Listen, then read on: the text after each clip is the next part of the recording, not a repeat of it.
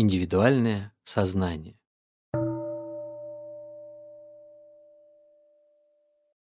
Даже отключившись от внешних шумов и влияний, мы по-прежнему будем пользоваться еще одним источником питания – нашим собственным сознанием, четвертым видом пищи.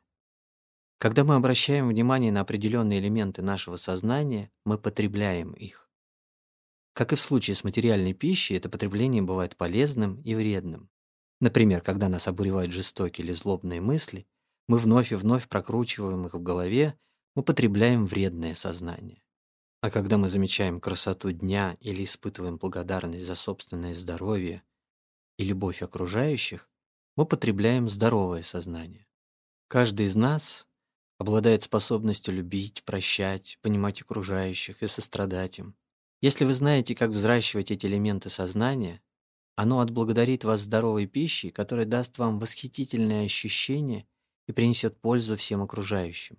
Наряду с этим, в сознании каждого индивидуума есть пространство для навязчивых идей, тревог, отчаяния, одиночества и жалости к себе. Если вы потребляете духовную пищу, вскармливающую негативные элементы в сознании, читаете бульварные издания, играете в жестокие видеоигры, просиживаете в соцсетях, завидуя другим, или участвуете в злокозненных разговорах, то злость, отчаяние и зависть становятся основными источниками энергии для сознания.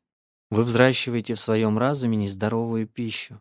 Даже после того, как вы отложили плохую книгу, ваш ум в течение многих часов, дней и даже недель после этого еще продолжает подпитываться полученной негативной энергией.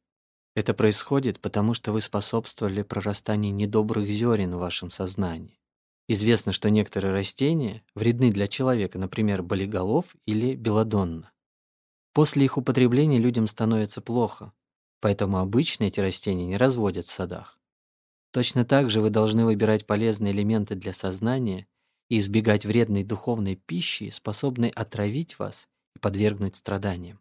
Даже если мы не осознаем этого, мы постоянно взращиваем в нашем разуме тот или иной элемент сознания, который впоследствии будем потреблять. То, что мы бессознательно культивируем в себе, иногда является нам во снах или проскакивает в виде неосторожного слова в разговоре. Мы можем сильно навредить себе и своим отношениям с людьми, если недостаточно внимательно относимся к тому, какую духовную пищу потребляем и что держим в разуме.